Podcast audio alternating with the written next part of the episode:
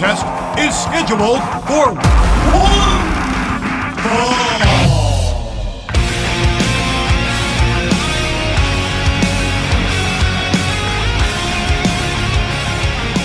Hey, hey, hey, it's your boy KJ, and welcome back to the Roped In Podcast, ladies and gentlemen. How are you? How is everything? How is life? Life is really weird for me, and I'm sure it is for you as well. Everything is so, so, so weird. Uh, probably a time in in history where things have never really been like this before, so we're not entirely sure how to handle it. Uh, cabin fever is just you know it's it's it's everywhere. Um, I feel like people need to sort of just acclimate to their house a little bit and figure out what they can do to not fucking go mental and just you know sit down perhaps do things that you haven't had a chance to do because you have to run out do this do that so you know removing the outside world may be beneficial for a lot of people i know that um, when I was working uh, before I started doing this uh, media production full time, uh, I I used to be out all the time. I, I didn't have time to watch a 20 minute episode of any TV show. Like I'd want to watch How I Met Your Mother or rerun of Friends or whatever it was, right? Like Modern Family. I just didn't have time to sit down and finish a 20 minute episode. And this was like weeks on end because uh, I was just out doing a bunch of stuff. You know, I was working on this media stuff. I started working with Inside the Ropes. I started, you know, trying to build my own uh, craft. I was trying to learn how to uh, podcast, learn how to edit videos, and you know, I was, I was there was a lot of time gone into various things, and I just didn't have time. And and I know that someone who would be in the same position as I was. Uh, I'm sure this would kind of be like, all right, you know, calm down. Now you have time to do all those things. And sometimes it's difficult. You know, you may not want to do those things at that time, just like, you know, sit down and watch TV because it's like, oh, you know, you feel like you're you're wasting your time. And and it's been really difficult for me to sort of settle down and be like, you know what? I think I need to calm down because I was just, you know, given 120% all the time. I was burnt out. And then I'd fall sick after a few months. I'd have a fever be in bed, and then once I recovered, I'd go back out and you know do the thing again. So what I'm trying to say is maybe this is a good time for people to reflect and take a break, calm down, chill out, watch a movie, just you know kick back, relax. I think I think it's about time we started doing that. So. Uh, that's that's my advice to you guys. If you haven't already, do that. Chill out. Take a break. It's it's life is gonna pass us by if we don't. So um, yeah. Um, so now I, have got a few bits of news. Um, I'm gonna leave the worst one for the last. Uh, but uh, Hall of Fame, WWE Hall of Fame, and Takeover, NXT Takeover, have apparently both been postponed. So that's a unfortunate bit of news. Uh, but I guess with you know the circumstances, I guess you want to leave it to whenever the right time is. I guess NXT because they typically have five matches at the pay per view, they can sort of work around it and build the storylines to sort of push forward and you know go forward and you know it, it might be easier to handle that handle the you know the delay in putting out NXT takeover. So I think I think it may be that's a that's a good idea. You know, just push it forward and and sort of still build your your storylines because that's that's sort of the NXT format, right? Like the main roster is like instant gratification, whereas NXT sort of builds and builds and builds. And I think, you know, having two weeks to sort of reacclimate yourselves and then figure out, okay, you know what, we need to do this, we need to do that, blah blah blah blah. So I think NXT can benefit from that. However, the main roster, I don't think they can benefit from postponing anything. Building those storylines is really, really difficult. And I've seen a whole bunch of stuff on Twitter where people are like, oh, why don't you just postpone WrestleMania? Vince McMahon's such a dickhead. Oh, WWE is such a fucking shit company because they just wanna they're just gonna put their shit out and they don't care and they're they don't care about their storylines. It's like motherfucker, sit your ass down because you have no idea what you're talking about. storylines, building storylines, and giving the people that that final result or the the you know the climax of the story comes at a certain point within that story for a reason. You can't just be like, oh, you know what? I'm gonna have the Edge Randy Orton thing uh, build up, have Randy Orton RKO Beth, and then have Edge face Randy Orton three months down the line, and throughout that we're just gonna build it up. No, because you're you're building towards that that climax, and the match is the climax. After the match is the fallout. So if I mean that's just basic fucking English literature if you've ever studied it, right? So if you sit down and watch the Edge and Randy Orton storyline unfold, if you have Randy Orton RKO Beth Phoenix towards the start of that story, it's just gonna fucking plateau and just get stale and boring. So no one's gonna really care once the match actually happens. So WWE sort of have to do this now or scrap the storyline altogether. I think personally, those are the only two choices they have. A lot of people are like, just push it, just push it. It doesn't work that way. It will not work you need to think about how the story unfolds. And these are the same fucking people who are gonna come back and be like, "Oh, this Randy Orton Edge thing is so lame now. Oh my god! Like, why didn't they just fucking you know do it earlier? They could have just had a match and just finish it off." It's like, fuck off. You're the same person who three months ago was saying, "Oh, just push it, just push it, just push it." And now that you have it and it doesn't work to how you wanted it, you're gonna complain. So these fucking people are just gonna complain for whatever reason. So unfortunately, WWE have their high, hands tied in the situation. They can't do anything. They just need to have WrestleMania done, and and maybe then just postpone Raw and SmackDown. It's their choice. I personally, I really really appreciate what WWE is doing because nobody does that, right? Everyone's gone home. Everyone's sitting at home. Everyone's like, listen, guys, that's it. We can't do anything. You guys need to just sit your asses down. But WWE and AEW are well, I'll get to AEW in a second, but WWE and and AEW so far have given us entertainment, and that's what people want in this time where you're sitting at home on your fucking ass. You've watched the same fucking TV shows. I have friends who are who are asking me for TV show recommendations because they've just watched everything. They fucking finished their entire Netflix library. Me, on the other hand, I have so many shows I haven't watched before, so I'm okay.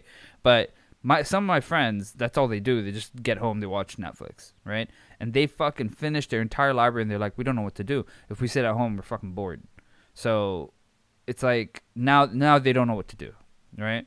But WWE, kudos to them. These guys have have come out and are giving us entertainment. They're giving us stuff. Yeah, perhaps like for example on SmackDown they showed um, the Bray Wyatt John Cena match. On Raw, they showed the Royal Rumble match. So it's like, yeah, you're not exactly filling the entire time, but man, I appreciate the effort that these guys are going through to give us some form of entertainment that is fresh and not seen before.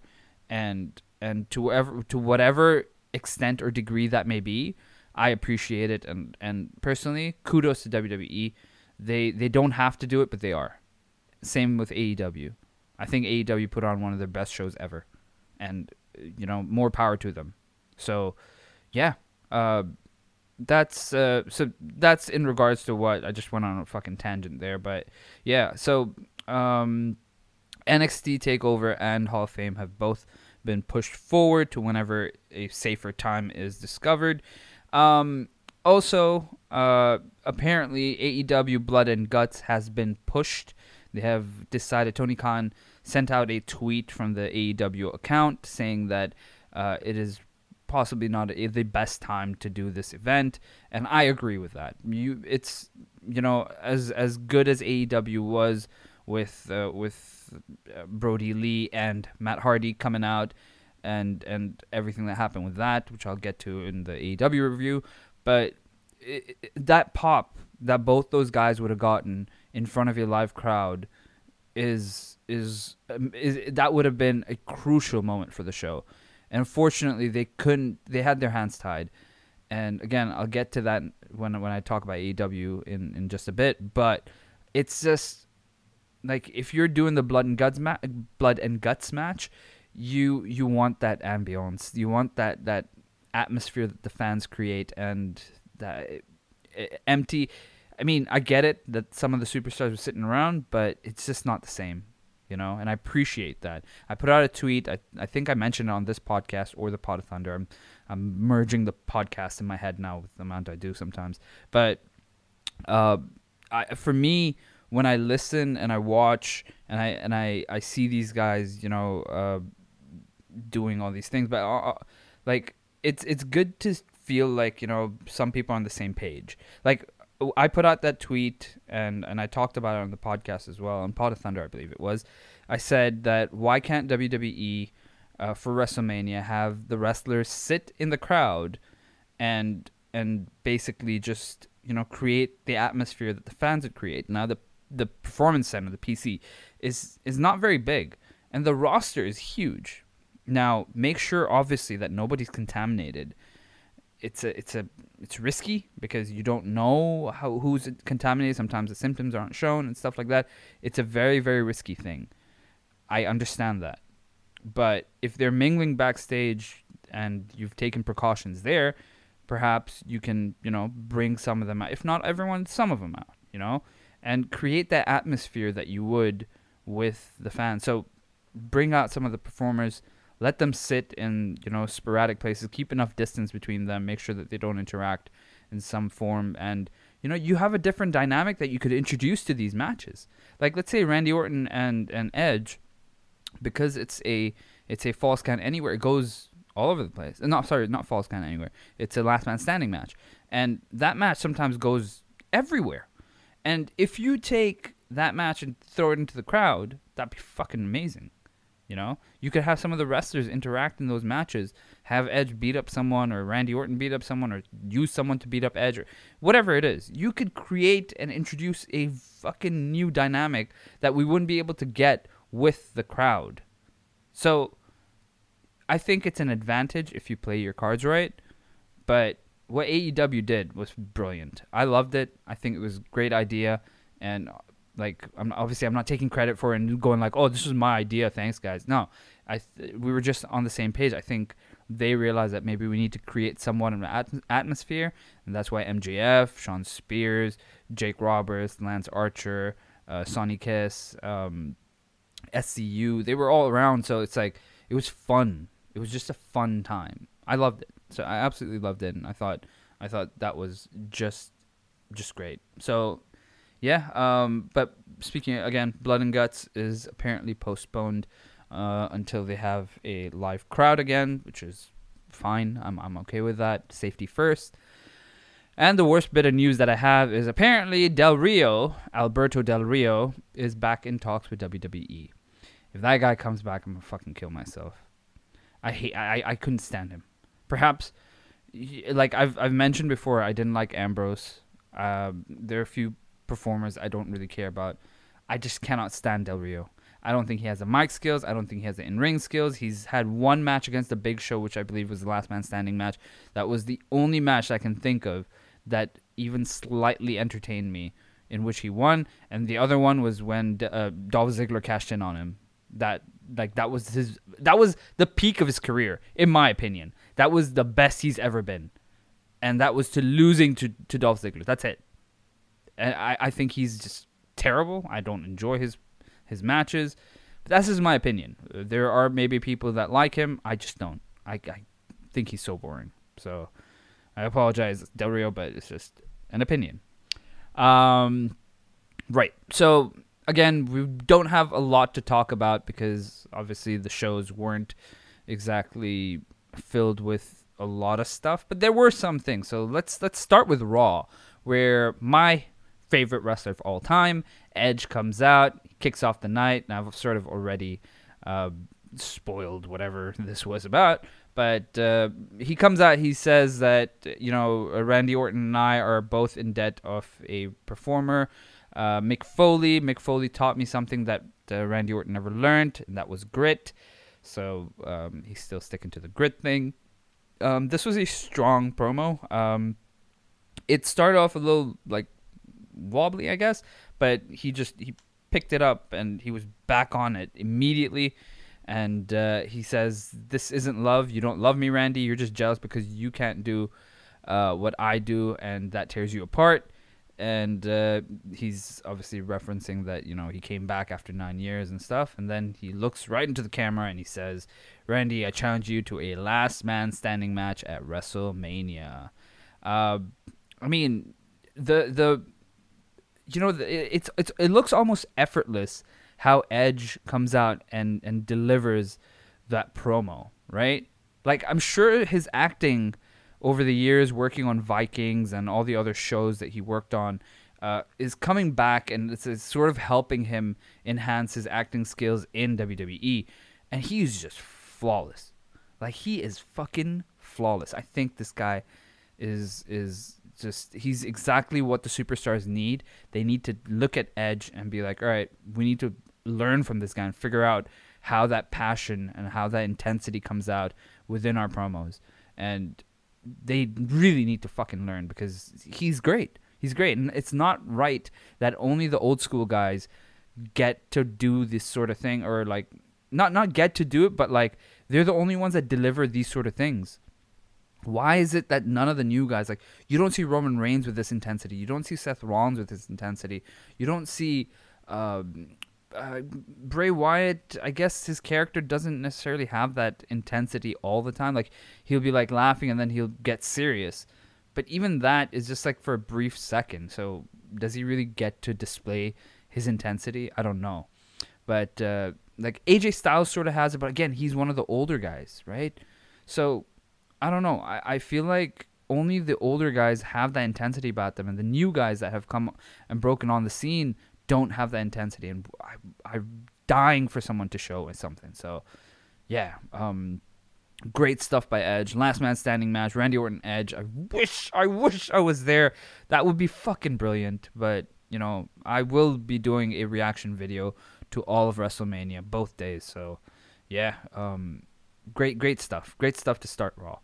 Uh, we then have uh, Undertaker and AJ Styles when they're they're doing their contract signing. Uh, Undertaker comes out. He's really mad about something, so he flips the table. I think the contract wasn't there, so he's like, "What the fuck?" But they didn't sort of exactly, you know, display it correctly because I just figured that because the contract was backstage with AJ Styles, that's why he was pissed off. That's just my assumption of what went on there. Uh, he comes out sort of like half between the Phenom Undertaker Deadman thing and half American Badass because he's like tied his hair into a ponytail and he's wearing like a do rag. Uh, but I think this is a much better look than having his fucking banshee hair just you know flailing out and showing everyone that uh, you know, hey, look at me, I'm a balding old man. Um, so what happens is Edge comes out furious. Uh, not Edge. Undertaker comes out. He's furious. Uh, turns around and then uh, he you see on the big screen AJ Styles sort of you know pokes at the Undertaker, and then he he has a contract with him. He signs it, and he gives it to Gallows and Anderson to go out and give it to the dead man. Uh, they go out, and then when they they're standing by the ring, and they they put the, they place the contract. They take two steps back. The lights go off. Lights come back on. Undertaker standing behind them, and then he basically beats the shit out of them. So yeah, um, he well Undertaker then walks up, and the big screen that is right there in front of him, Undertaker just stares at AJ Styles. Um, also, there was a pretty intense part where Undertaker signed the contract, took it out, and shoved it in Anderson's mouth. So that was uh, that was kind of scary to see. um, we then had a non-title match between uh, Rey Mysterio and the Uni- Uni- United States champion Andrade. Uh, Mysterio won. They've had much better matches before. Uh, the, these guys have wrestled quite a few times. Rey Mysterio loves wrestling Mexicans. Like he's, I'm watching Thunder, and on Thunder, Rey Mysterio has been fucking wrestling uh, Psicosis for ages, and uh, so yeah. Uh, the weird thing about this was Asuka was on commentary for this match. Uh, she was quite funny, but at a certain point, I'm just like, okay, what's the point of this? Um, so Asuka's on commentary, and I guess she's just bringing some, you know, sort of flavor into this match, and uh, she was very clearly rooting for Andrade. So uh, yeah, this is uh, good stuff.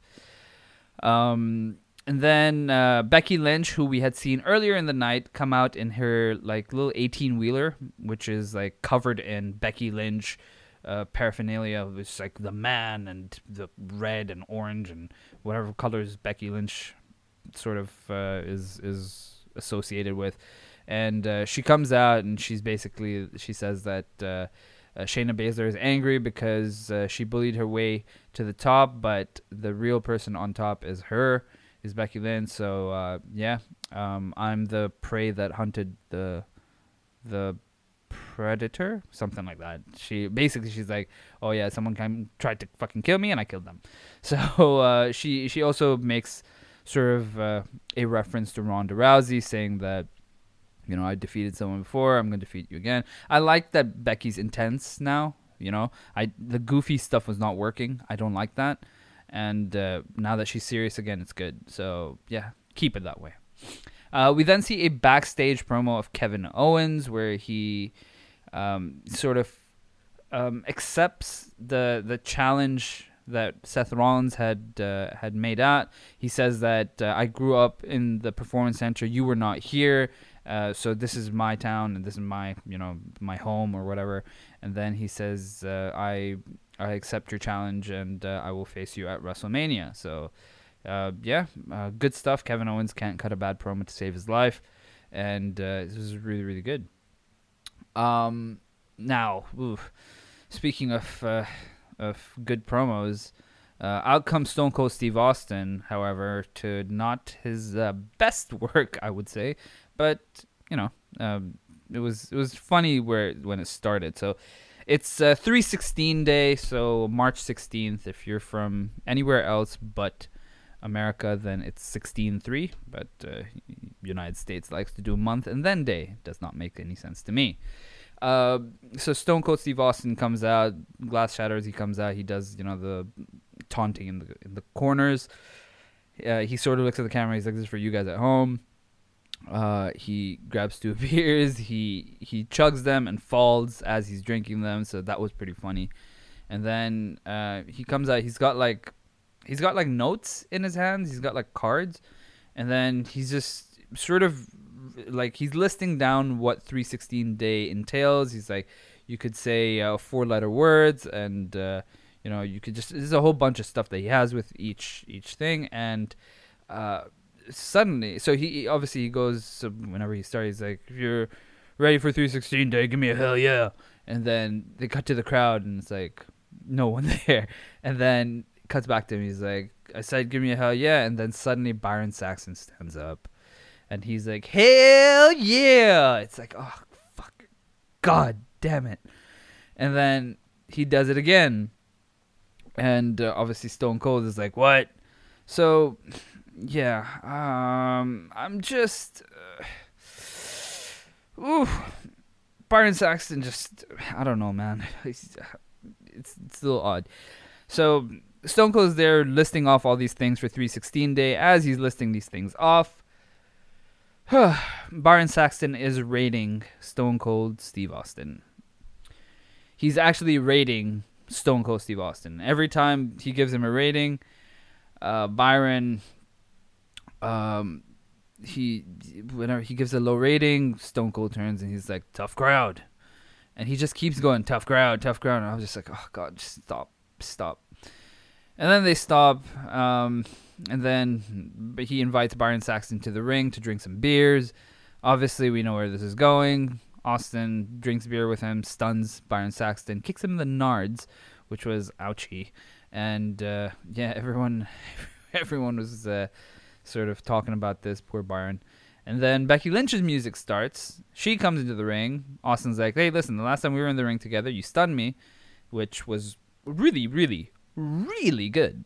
Uh, if you haven't watched that, there's a video somewhere uh, of Becky Lynch stunning Stone Cold, and it wasn't in a WWE ring; it was something else. I can't remember what it was, but yeah. So um, uh, they he stuns Byron Saxton again, and then Becky Lynch's music plays. They drink beer, and uh, yeah, it was uh, or no, Austin's music played, and yeah. So, anyways, uh, point is they drank beer, and they were sort of you know laughing at Byron Saxton. So yeah, um, it was it started off all right. Didn't it, mm, it didn't exactly go the way I wish it would, but um, yeah, I was I was. It, I mean, this is the best they can do right now, so I, I don't blame them. It's just unfortunate, but uh, it, they they tried, they tried. Uh, jumping over to SmackDown, um, we we start the show off with Michael Cole talking about WrestleMania 36 and how it's going to be over two days. So did I talk about that? I don't think I talked about it. So yeah, so there will be two days. I'm guessing both titles will main event each night. I hope um, Brock Lesnar and Drew goes second. Yeah, that's what I want. Second night.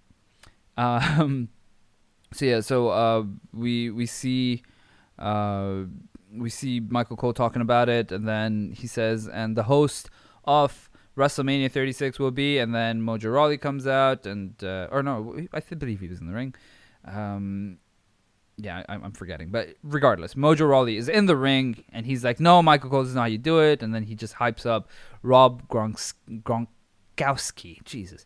Um, so Gronk comes out and uh, he dances. I, I have to. I, I can't lie. I found it really funny. His dancing was over the top and just really weird. When he humped the the turnbuckle or the the ring post rather, I was I was laughing. I, I found that really really funny. Um, and then uh, they come out. They have a bro moment, but then King Corbin comes out and he's like, "Oh, I was in the NFL, and you know, you don't know what it's like to be here, and you're you raw fucking you've got Mojo Rawley, and, and he sort of gets into Gronk's face, and then Mojo Rawley, like a child, b- bends over all fours, and then Gronk pushes him. He falls out. Elias comes out. They play a song, and uh, then he sort of, you know, they they fight.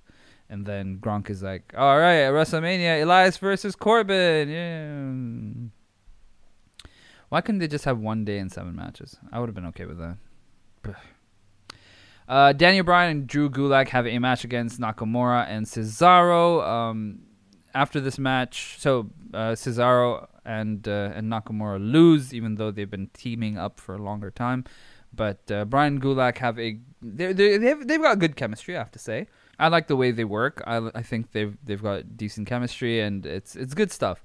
So they uh, they get the win backstage. They they sort of uh, Sami Zayn's like, why are you listening to this guy? Uh, to Daniel Bryan, he's like obviously talking about Gulak. He's like, you're taking advice from a nobody, and you know you should be listening to me. I'm the Intercontinental Champion.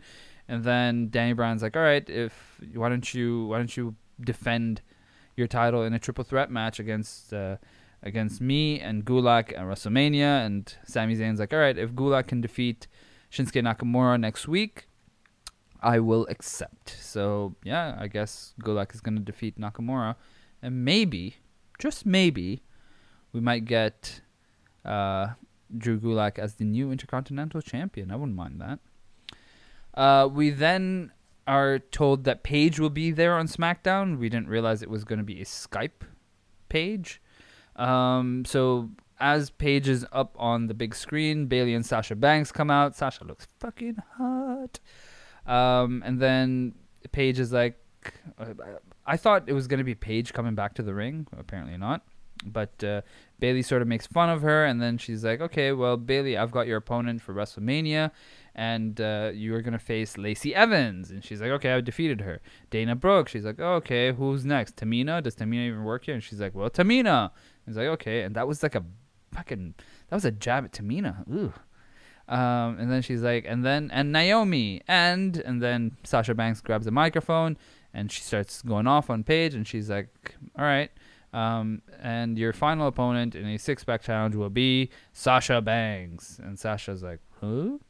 So yeah, there was this this rumor was circulating that this is gonna be defend the the SmackDown Women's Championship is gonna be defended in a six pack challenge. So okay, cool. Let's see how that goes. So uh, I guess it's it's interesting. Um, I think it'll be better if Sasha wins it. I'd like to see that, but I don't know which way they're going, so who knows. Uh, we then see Miz and Morrison in the ring sitting down, and uh, they're like, "All right, we're we don't have any uh, competitors to wrestle at WrestleMania." And then suddenly we see them cosplaying the New Day, the Usos, and Heavy Machinery, who are dressed as Bacon, but they keep calling him Ham, and they do this little comedy sketch, which I found quite funny, to be honest. They're they're really funny and entertaining. Um, and Miz and Morrison sort of you know go back and forth. They're like, okay, I guess none of them are going to face us. And then Heavy Machinery come out, and apparently, if Heavy Machinery had won this match, they would be the number one contenders. So uh, they start wrestling. In the middle of the match, Dolph Ziggler comes out. He sits down in commentary, and then he sort of just as Otis is doing the worm, uh, Dolph Ziggler stands up and he's like, Otis, Otis, you need to see this. And then he points at the, the screen. There's some Instagram pictures of Dolph Ziggler and Mandy Rose, and Otis sort of loses it. He chases Dolph. Dolph tries to run away, but he grabs him, and then uh, Dolph sort of pulls a chair in as well. And then Otis uh, is attacked by Miz and Morrison, but then he takes both of them out through like the the ringside area, the barricade where the ring uh, the ring bell and you know the, the announcer and stuff sit. So he just fucking smashes through them. He grabs a chair, but then Tucker's like, "Listen, Otis, don't do this, don't do this, relax." But then Otis was too upset and he smashes the chair on both their backs, causing a disqualification. So, whew, Miz and Morrison, hey hey ho ho, win. I finally remembered it. Um, and then we have the main event of SmackDown, which is a contract signing between the Big Dog and Goldberg and uh, they come out and Cole sort of asks them a few questions, but then uh, so as soon as they get into the ring, they both grab their chairs and throw them. So I don't know why, but they just throw their chairs. And then uh, they we show we they, we see a tweet that Roman Reigns had put out a long time ago about uh, you know uh, the so whenever he whenever he comes out, he does the fist on the ground. He smashes the fist, and there's like a little padded cushion sort of thing, and he he basically he he punches that because obviously he doesn't want to break his fucking fist, and uh, and then he's like, yeah, it's like it's better than you know smashing your head onto like lockers or something. So basically taking a shot at Goldberg, and then uh, they come out, they you know they exchange a few words, and uh, you know Goldberg calls him a little bitch bulldog, and you know they just have an intense stare down. They throw the table around and stuff. So yeah.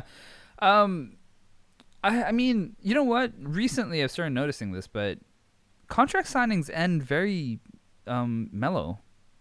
Like there's no brawl. I I remember back when contract signings were a thing. There always used to be something. Like Taker and AJ Styles had something.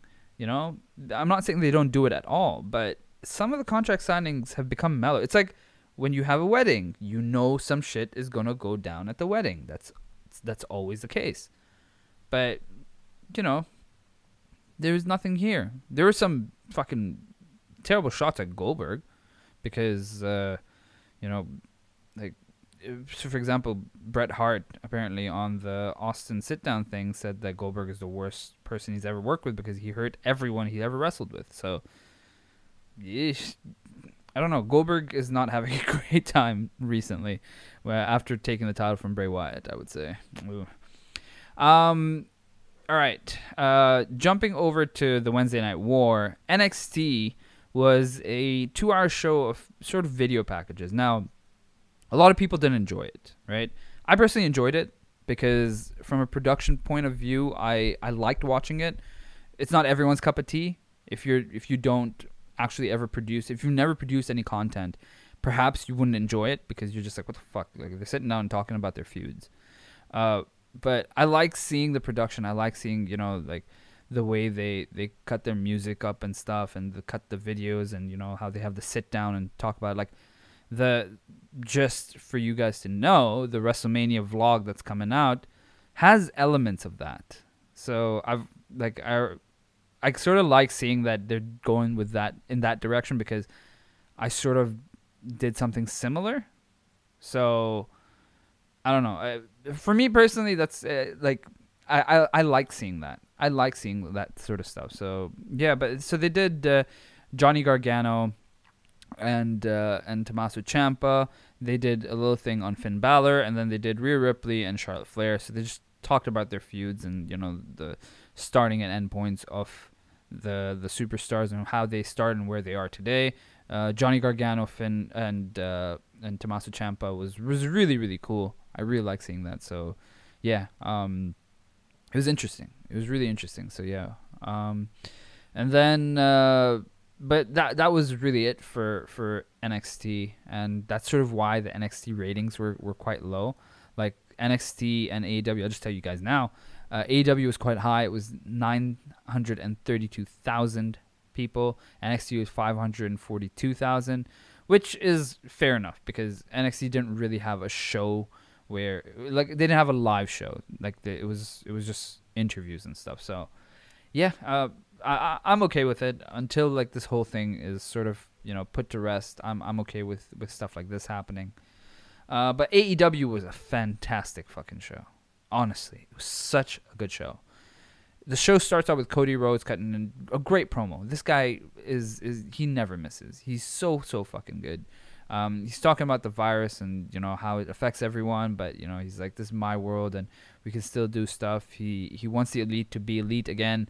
He calls out Matt Jackson, Kenny Omega. They get into the ring, and he's like, "You know, I know Adam Cole, uh, Adam Cole, Hangman Page is is sort of you know it, just because you lost to Chris Jericho, I lost to him too." but that doesn't change anything. So come out. Are you on our side? Are you going to be elite? He comes out. He's got a drink in his hand. He he basically raises his glass and he's like, yeah, yeah, and then leaves. He doesn't have a microphone or anything, so you can't like you can't really hear him, but you can sort of read his lips. Yeah, he goes to the back, and then Kenny Omega takes the microphone. He's like, all right. Um, you know, you don't even know what's gonna happen. I don't even know if there's gonna be a dynamite next week, but you know, uh, if we're gonna go out, we're gonna go out as the elite. So um, yeah, just uh, where where the fireworks. So they hit the fireworks and music and everything, uh, all that stuff plays. So yeah, it was it was a good hot start to the show. Great stuff. Um, and then we come to the ring. We see uh, the the best friends versus Lucha Brothers. We've, as I said earlier, we've got uh, MJF, Shawn Spears, who are like gambling throughout the night, and Tony Schiavone's like, "Are you guys gambling?" He's like, "No, we're not. No, we're not." And then he leans and he's like, "You want to get in on this, old man?" So um, MJF is fantastic. Wardlow's there, um, and then you've got sort of got like the the heel and the face. And uh, when I had first suggested this idea, I was uh, I was sort of uh, um, not challenged, but but so Peter Jenkins, uh, who's a I'm not sure if he still listens to this, but uh, he's uh, he's in the Inside the Ropes community, and he sort of you know replied to one of my comments where where I was sort of suggesting this idea that wrestlers sit in the crowd, and he said he was like, you know, it would be great if they did a heel and a face side. And that's what AEW did. They had the the face. So if you're looking towards the ramp from the ring, uh, on the right side, you had the the face superstars, on the left side you had the heels. So great, great fucking stuff. Um, you, so you had uh, again uh, best friends versus Lucha Brothers. Orange Cassidy comes, sits on commentary, and then falls asleep. He not he didn't say a fucking word the whole time. So so good. Um, and now. I feel like everyone pops at everything Cassidy does, and I'm sort of like falling into that, but uh, uh, still not to that extent. Like I, I'm still kind of like, okay, it's a novelty, you know, but I feel like it'll get boring way too quick if they don't do stuff with it. Like having him wrestle sometimes, yeah, there's a change in it. Come back to his original character, do this for a bit, and then do something cool, you know? So I, I think if they do go about this the right way, he could be so fucking over. Um, probably just as over as, as Adam Page is because, man, that guy is so fucking over. Um, so yeah, so it was uh, Rey Fenix and Pentagon Jr. and uh, they they sort of get the win over Chuck Taylor and Trent, and uh, yeah, uh, I like during the match where you know they go for the best friends hug. They didn't do that. They just bumped elbows. You know, social distancing. Funny. Um, Cassidy did get involved in this match, but there's no disqualification. But then, yeah, again, Lucha Brothers picked up the win with the package power driver stomp combination thing, which is a fantastic move. Uh, no Pac this week, so that was interesting to see. But uh, yeah, it was it was a good good match, and uh, you know the, the, the ambience brought out by the the wrestlers sitting ringside was really really good. So yeah, good stuff. Um, we we then have a fatal four way match between uh, four ladies, which is uh, Riho, Kris Statlander, Penelope Ford, and Hikaru Shida. Uh, Hikaru Shida gets the win, and she gets a title shot against Nyla Rose, I believe. Now the thing is, I mentioned this before, but um, Shida, the start and stop with Shida is just confusing, so I don't know. But I think now she's definitely the number one contender. She has a title shot in the future. Uh, Kip Sabian was ringside. Uh, there was a fantastic spot where Penelope Ford sort of did a lionsault and then into like a poison rana. So that was really good. She's she's excellent. She's really talented. Besides being really good looking as well.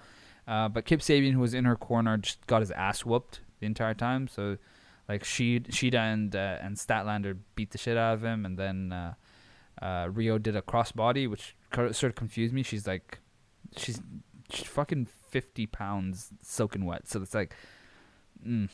so um, I mean they do say she's ninety six pounds, so just fucking nothing. Um, but yeah, so uh, after the match, there was uh, Colt Cabana was being interviewed, and you know he he makes comments about uh, Kip Sabian, and then Kip Sabian gets into his face, but Cabana just slaps him. So Sabian retreats like a bitch. I feel like I wish Sabian was a little more badass, because he just looked like a little bitch this entire time. But yeah, he's he's got the look, he's got the skills and everything. Just make him look a little cooler, you know. I don't know why they're doing this. Um, so at some point, I've I've lost the placement of this exactly, but um, we had uh, we had Lance Archer and uh, and uh, Jake the Snake Roberts standing ringside, and uh, Tony Schiavone tries to interview Lance Archer, but then Jake takes the microphone. He's like, "All right, uh, he's not here for talking," uh, and we sort of see Jake the Snake talk about Cody Rhodes, and he's like, "You know, Cody." Uh, you've uh, we we acknowledged you, but you haven't even acknowledged us, and that's completely disrespectful. So I dare you do that in my face, but you won't. So it's sort of, and, and he cut a fantastic fucking promo. I'm like, Jake Roberts, holy crap, dude, you still got it. Like you still got it. That's a chant for Jake the Snake. Um, great stuff. I was I was really impressed. I did not expect that. And uh, we did also see like a video package of Lance Archer and Jake the Snake, where there's like this um, sort of like out in the open, like some fucking like field, and there's a a little person in the ring, and he's uh, he's basically issuing a challenge, and then Lance Archer comes in, and all these people surrounding the ring. There's a, like maybe 15 guys surrounding the ring, and they all get in one by one. This flimsy fucking ring, and he beats the shit out of all of them, leaves them all laying, and then he's, walking back to the car with uh, Jake the Snake. And Jake the Snake is sitting there just smoking a cigar, watching his guy just fucking beat the shit out of everyone. Really fucking cool. Um, and then Jake the Snake and then walk up to the car, and then when they get to the car, um, this dude walks up. He's like, "I can beat the shit out of you," but then Lance Archer grabs him and just basically puts him through the hood of the car. So, yeah, I, I loved it. I loved it. Really, really good stuff. And uh, Jake the Snake, wow, I'm so impressed. Um, but yeah, so uh, after that we have the Butcher and the Blade versus Jurassic Express. Uh, Butcher and Blade sort of are paid by MJF in the start of the match. I don't know why, because they're paid by AEW to wrestle, but okay. Um, and then MJF sort of, you know, throughout the match trying to uh, shout in- instructions at uh, Butcher and Blade, but to no avail. Luchasaurus and Jungle Boy basically do their their tag team finisher, where Luchasaurus holds you in a tombstone position and then sort of elevates your body up, and uh, Jungle Boy hits a cutter, and then uh, Luchasaurus goes for the pin while Jungle Boy jumps out and attacks Blade, who is already on the floor. So yeah. Um, Marko Stunt was not there, so uh, I guess you know as few people as they they have, which is good. Um, good stuff. Um, decent match. Um, nothing much to say there. And then we have the Dark Order come out to the ring. Evil Uno says that the Exalted One uh, will be delivered as promised, but then Christopher Daniels uh, grabs the microphone. He's like, "All right, stop. There's no Exalted One. You've been talking all this shit for such a long time, and uh, and this is this is all a, a bunch of baloney."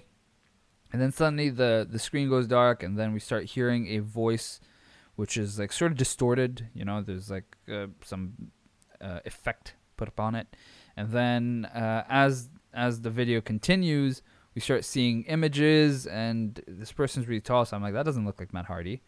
And then slowly and and surely, uh, the formerly known Luke Harper, aka Brodie Lee, is unveiled as the the new I guess signee to AEW. He's the exalted one, and it was really really good to see. He comes out. Uh, so basically, he comes up in the video, and then we return back to AEW. We see that Brodie Lee is standing in the ring with Evil Uno and Stu Grayson to his sides, and they basically beat the shit out of uh, Christopher Daniels. And, uh, and, yeah, it was it was uh, basically SCU just get taken out here, and the reveal of of Brodie Lee was was really well done. I guess it'll be good to see him run a faction. I'm I'm happy to see. Uh, he did sort of almost hit the sister Abigail, but then picked him up and did the the spin clothesline that he does, which is delivered to perfection. Uh, he's so talented, and again, I've said this before. I've heard a lot of wrestlers talk about their dream match if they ever came back from the Attitude Era. These guys are. Uh, they're like, if if we ever came back, um, a lot of them said, like even Austin said, I would want to have a match with Luke Harper, and so I guess it's a massive acquisition for for um, uh, AEW. I'm I'm glad to see that he's going to be doing something big and high caliber, and you know maybe put the title on him at some point and have his you know minions protect him. I'd love to see that. I think that would be very very interesting. Uh, our main event is uh, the Elite versus the Inner Circle. The winner gets the advantage in the Blood and Guts match. So it's Santana Ortiz and Jake Hager versus uh, Hangman Page, Matt Jackson, and Cody.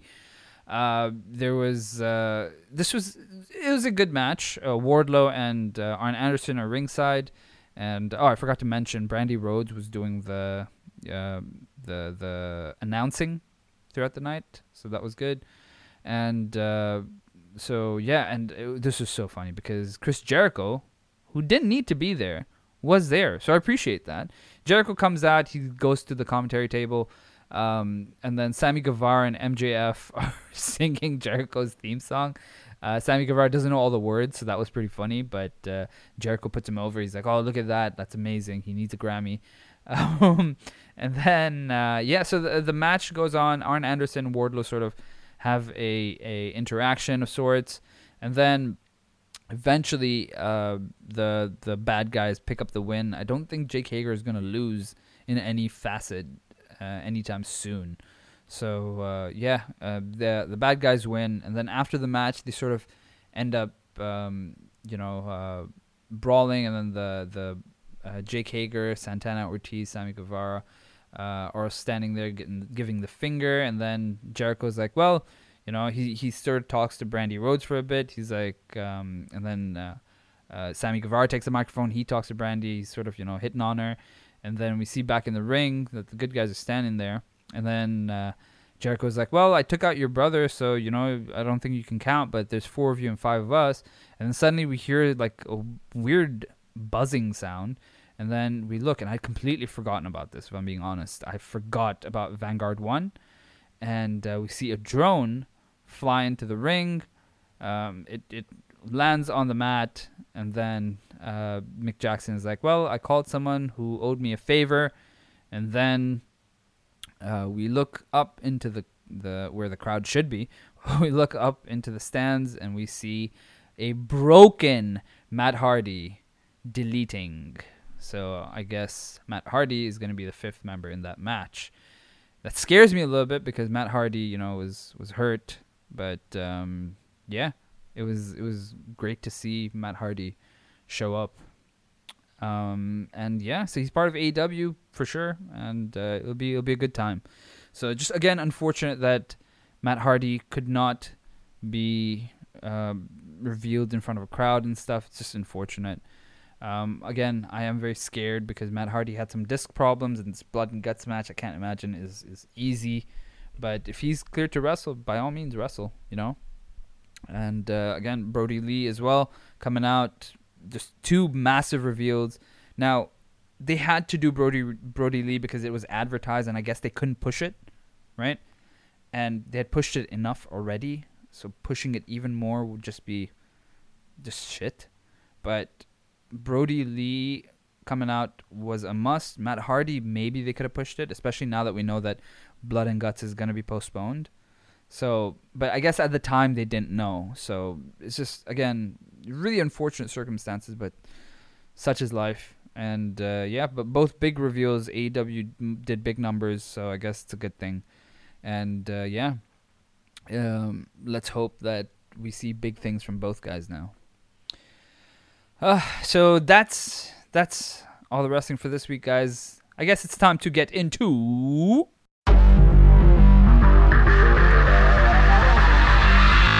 Five of the week.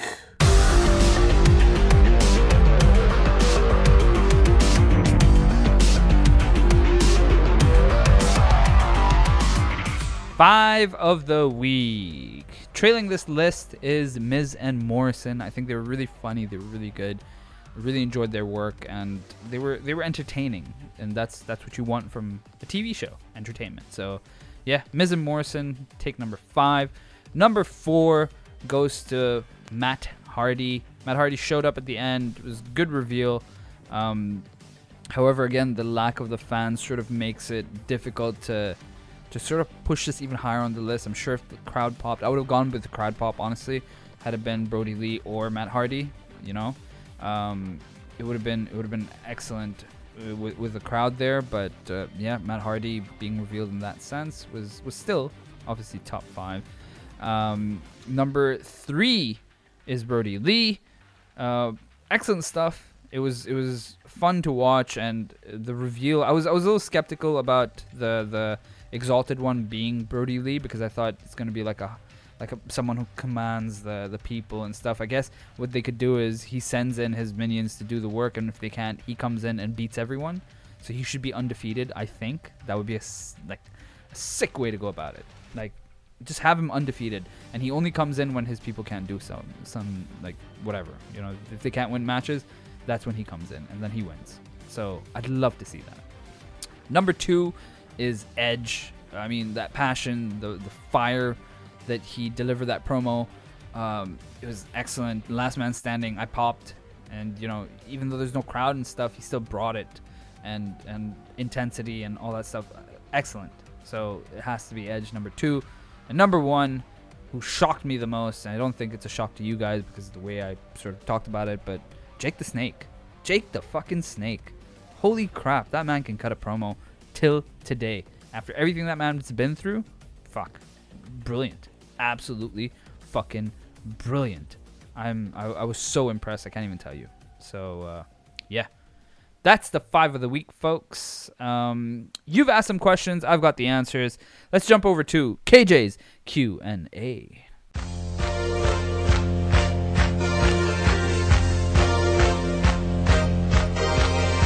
All right. Um, I put out a tweet saying, you know, send me some questions or comments, and Gareth underscore Allen has said, pardon. So that is a question technically. So yeah, I guess there you go. Uh, first question comes from at Fat Pirlo, Cami Hutton. Your top five themes. Go. Uh, I'm assuming you mean theme songs. Uh, number one, Edge. Simple, easy. Uh, number two would have to be Stone Cold Steve Austin because, uh, it, like, now I'm gonna talk from the perspective of when I hear it and how I react to it. So, Stone Cold Steve Austin is is gonna be my number two because that glass shattered back in the Attitude Era and people lost their fucking minds. I I get goosebumps sometimes when I watch some of his pops. It's fucking amazing. So, and and I love the fact that you know you have that sound, that sound that sort of instigates that pop, and the glass shatter is fucking fantastic.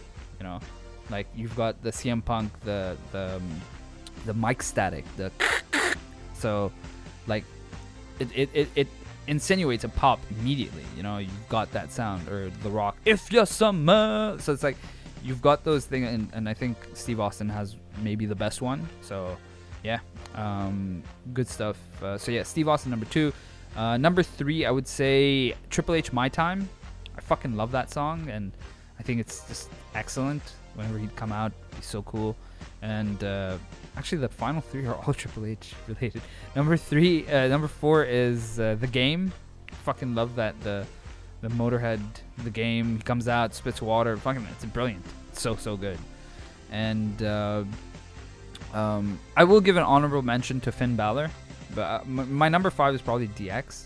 I love the DX song, but it's it's kind of a tie with Finn Balor's theme song because it's just um, it's Finn Balor's is so like now obviously they don't do it, but uh, the crowd sort of participation in that theme song. Fucking brilliant. So so good.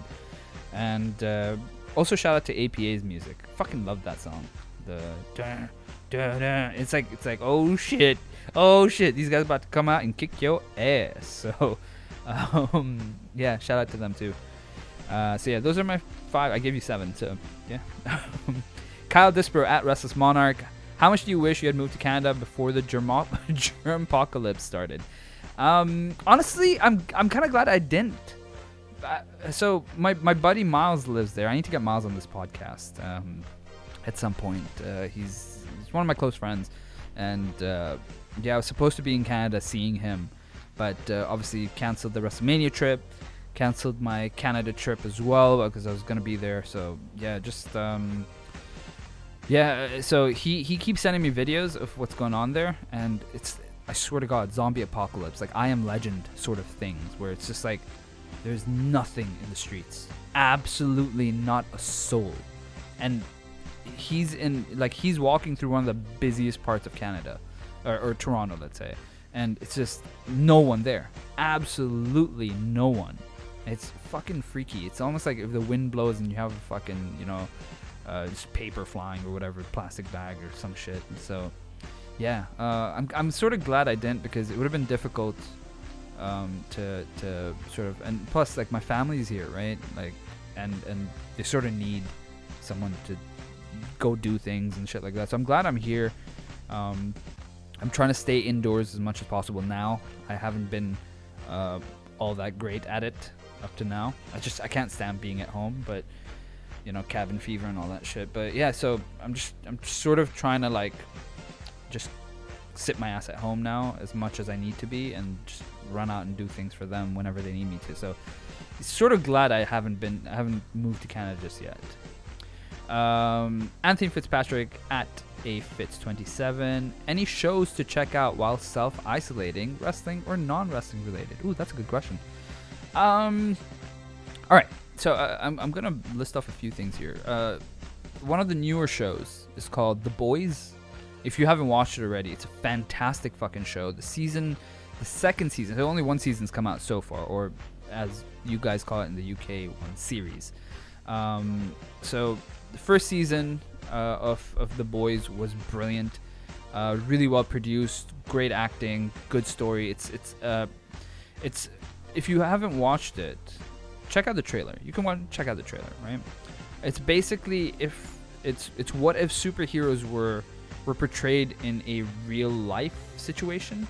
And the way it works is that these guys would be considered celebrities. If you had a superhero, they'd be celebrities. And and it's like how do they market their superheroes, what their superheroes are like in real life, and shit like that, and how they can make more superheroes and you know, it's sort of like deals around the themes of like there's there's a whole like psychological aspect of being a superhero because you sort of have more power than other people but at the same time like everyone's looking at you. So you know how do you get away with stuff and shit like that? So fantastic show. I believe 10 episodes. Just absolutely incredible. Um, so that's one of them. Uh, if you haven't watched the show right it's it's an american sitcom. It's very old from the 90s uh, and it's called the drew carey show and a lot of people they've they've watched like episodes here and there but if you watch the whole show start to finish, it's about this guy who, you know, he always tries to do the right thing, and he's he works in like a fucking tiny cubicle. He works his ass off, but he never gets anywhere. And like he works his nine to five and never gets like anything. And he sits next to this this woman, who's she looks like a fucking clown, right? Like she looks like she's she's just got so much of makeup and stuff. And the thing is, the funny thing is that guys still find her hot, or not not hot, not hot, but like guys still date her. And if you look at her, you'd be like, who the fuck would date her? No one would date her, right? She's meant to be over the top and like fiction, like it's a fictitious thing where it's like, oh, guys still find her attractive, and uh, and and yeah, so so basically, it's the the show. The reason why I suggest watching the show is their dynamic is hilarious is one of the funniest things I've ever seen on any show, ever. And there's a bunch of other characters as well. There's like three, so he's got three of his close friends, and they're one of the girls is super hot, uh, Kate. Oh my god, I had such a big crush on her, and sort of still almost do. Like if whenever I watch it, I'm just like, oh Kate. Oh. So, um, but yeah, she's she's fucking gorgeous, gorgeous woman, and uh, so she's uh, so him and uh, two of his friends, so three of his friends, um, they they go out to a bar, they drink beer, and it's like it's like a very American sitcom, but it is so fucking funny. I promise you, if you watch it, you're not gonna regret it. It is, and especially if you love like American humor. So uh, yeah, uh, definitely. If you haven't watched it, there's there's a whole bunch of seasons.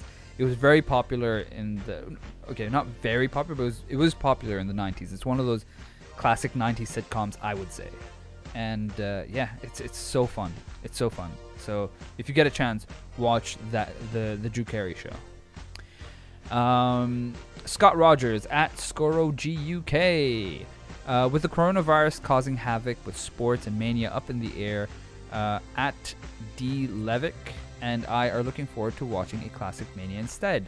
Which classic mania would you suggest and why? Ooh, a classic one. Well, 17 is like difficult to to top. 17 is like the best mania ever. Um, I watched 19 recently. 19 is really good. Uh, 14 for I guess the the way it ended with Tyson and stuff, and building up to you know Stone Cold finally uh, overcoming all the odds and you know climbing that final hurdle. So that could be a shout. Um, yeah. Those those are three. Those are three I would recommend. I can't remember the ones before that though, because like um, I, my memory with the really old WrestleManias is very poor. Um, but uh, I mean, you could, I guess, uh, I, I tried watching WrestleMania 12. It was a little tough, but the the Roddy Piper Goldust stuff was good, and um, what else was good? Um, not not a lot on that show to be honest, because watching the main event, which was Shawn Michaels versus Bret Hart in the Iron Man match, it's tough to watch because if you know the result, it's like, oh, I, I can't sit through this and know that nothing's gonna be, you know. Um, if you haven't watched, I'm, just, I'm not, I'm not gonna spoil it. If you don't know what happens in that match, go ahead and watch it.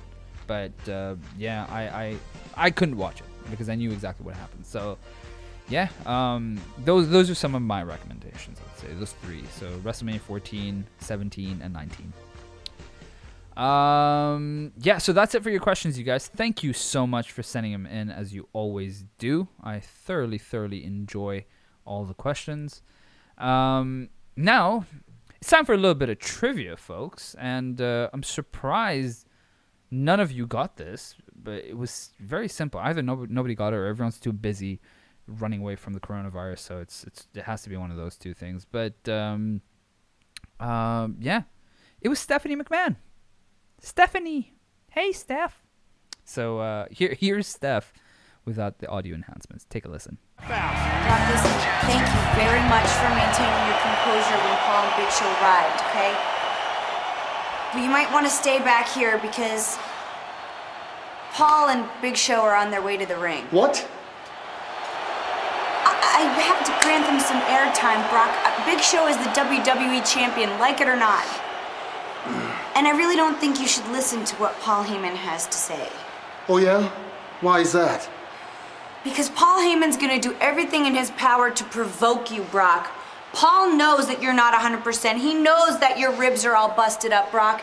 And for your own good, for your safety, I need you to stay back here. You're a viable commodity to SmackDown. I won't let you hurt yourself, Brock. If you go down to that ring, if you so much as lay a hand on Paul Heyman or The Big Show, then I don't want to do it, Brock, but I will be forced to suspend you. That's bull. That was Stephanie. Oh gosh, she was so gorgeous back then. Um, she still looks great now. Um, so here's this week's trivia. Um, this person had a problem with CM Punk, and you know, I mean, he's he's honestly he's got a lot of faults of his own, but um, try and guess who that is. Joining me at this time is, of course, the world heavyweight champion CM Punk. And Punk, I've got to ask you, who do you want to see win that fatal four way tonight and face you at the Great American Bash? Well, I know a lot of people would say the cliche answer is I don't care who I face, but to tell you. We're lying. Go ahead. To be completely honest with you, I am pulling for somebody tonight because I would love nothing more than at the bash to.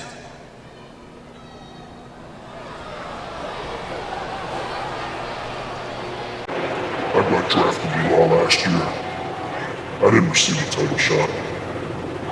Your first night on Raw, you win the World Heavyweight title on a fluke? That angers me. You don't deserve to be the heavyweight champion. Oh, well, you're angry.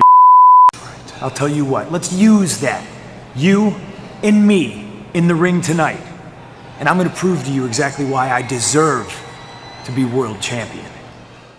Send in your responses to at roped in pod. It will be the pin tweet right on top. And uh, yeah, I mean, I gave you a clue, so you should be able to guess. Um, uh, so yeah, um, that's it for the trivia bit. Now it's time to announce who the leader of this week's fantasy league was. And I get it, not a lot of matches and stuff, but thankfully, yours yours truly has uh, has still managed to count up some points. Now, in the third position is a two-way tie between Atif B93 and at Carry Neck with 25 points each.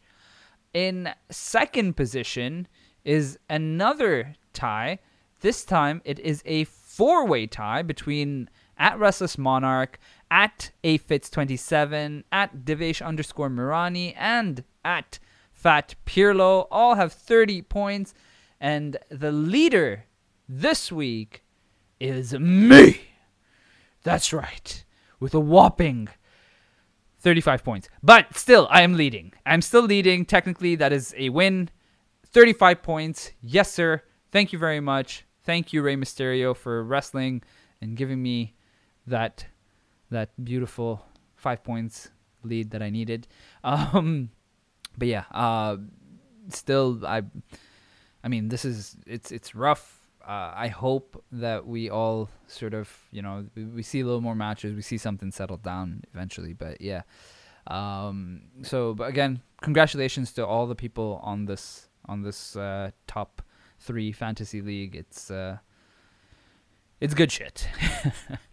um, folks, uh, I'm gonna leave you with uh, with this a little bit because uh, the vlogs for WrestleMania are almost complete, and um, I um so the first vlog is about 13 minutes. The second vlog, I've just finished editing it. It goes up to 25 minutes. Now I'm, I'm gonna try and reduce it because it's, it's a lot. I'm trying to see what you know doesn't need to be there to to hold the audience attention. But uh, yeah, I'm so excited for you guys to see it because I've forgotten most of it and there's some funny shit in there. Uh, we're we're a bit dirty. I, I won't lie. We do some dirty things, um, and uh, it's funny though. But so which is why it's there. And uh, yeah, it's uh, I'm excited to put out the vlogs. I'm I'm really f- looking forward to to releasing these things and and having everyone watch them. So uh, make sure you subscribe to at that KJ guy on YouTube. Not at sorry, uh, YouTube.com forward slash that KJ guy.